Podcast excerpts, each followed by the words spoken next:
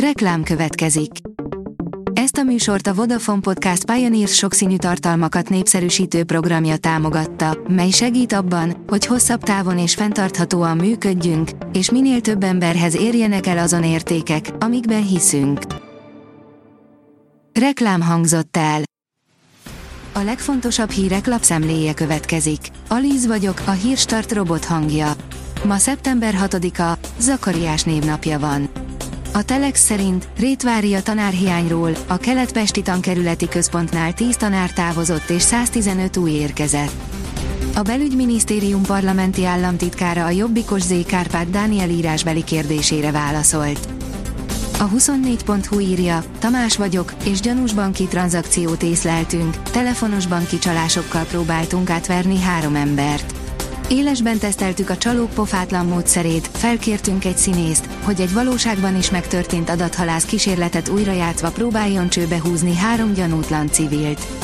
Hányan dőltek be? Mit javasol az adatbiztonsági szakértő, hogy elkerüljük a telefonos átveréseket? A videóból minden kiderül. Orbán hatalma messze túlmutat a kormányzáson, írja a 444.hu miközben üldözi a civileket, ezer milliárdnál is nagyobb vagyont szervezett ki a kormány a kincstárból néhány év alatt, és bőven vannak még ötleteik. Interjú Léderer Sándorral, a K-Monitor korrupció kutatóigazgatójával.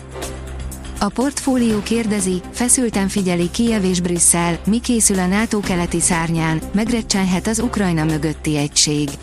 Október 15-én parlamenti választások lesznek Lengyelországban, amely Európa szempontjából az őszbizonyal legfontosabb voksolása lesz.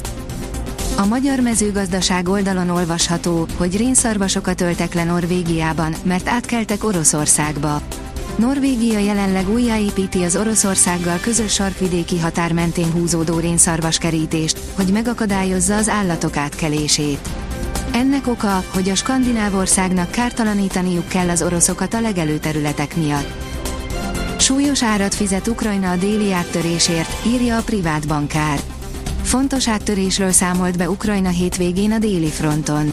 A sikernek azonban komoly ára van, az ellentámadás során az ukrán hadsereget is súlyos veszteségek érték. A kormány újabb mozgósításra készül, amely egyre szélesebb rétegeket érint. A Prüv oldalon olvasható, hogy alkohol helyett már tofuval melegít koncertjeire a Metallica. A Metallica zenekar turnéja a korábbi szokásokkal ellentétben már az egészséges életmód jegyében zajlik, tofuval, edzésekkel, sok alvással. A világ körüli turnéja kellős közepén jár a Metallica, a legendás zenekar 8 országot koncertezik körbe. Az elmúlt 40 évben a zenekar számos fellépését az alkohol és a drogok fűtötték. Azaz én pénzem írja, még több pénzt szedne be az állam a lakosságtól. Hirtelen 700 milliárd forinttal több pénzre lett szüksége a kormánynak, a finanszírozási igény ugyanis 3409 milliárd forintról 4113 milliárd forintra nőtt, derült ki az Államadósságkezelő Központ módosított finanszírozási tervéből. A luxemburgi miniszterelnök a NATO egységének fontosságát hangoztatta.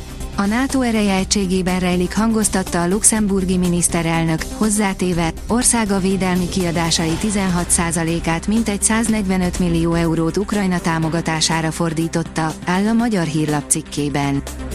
A startlap utazás oldalon olvasható, hogy szeptemberben is lehet még éjszakai vonatozni az Adriára. A nyár végével sem áll meg az élet a horvát tengerparton, ezért szeptember végéig még elutazhatunk Plitbe a MÁV közvetlen tengerparti járataival. A First Class írja, rekordot döntött Zsuzsák korábbi csapata. Nemrég a Guinness World Records is elismerte a PSV Eindhoven és a Philips közös teljesítményét, utóbbi már 110 éve támogatja a holland klubot. A magyar nemzet teszi fel a kérdést, Vlahovics maga a szerveszedelem, de hogy jön ide a Fradi edzője. A magyar válogatott következő ellenfele, Szerbia tele van topligás játékosokkal, de még sosem jutott ki Európa-bajnokságra. Djokovic megőrizte hibátlan mérlegét a US Open negyed döntőkben, írja az Eurosport.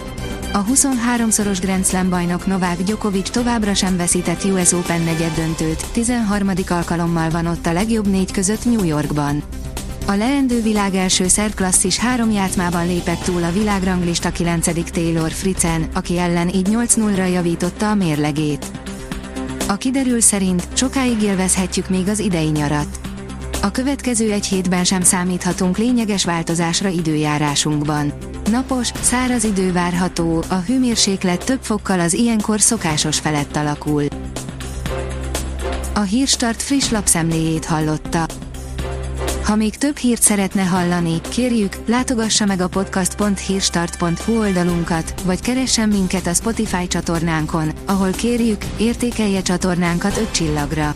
Az elhangzott hírek teljes terjedelemben elérhetőek weboldalunkon is. Köszönjük, hogy minket hallgatott!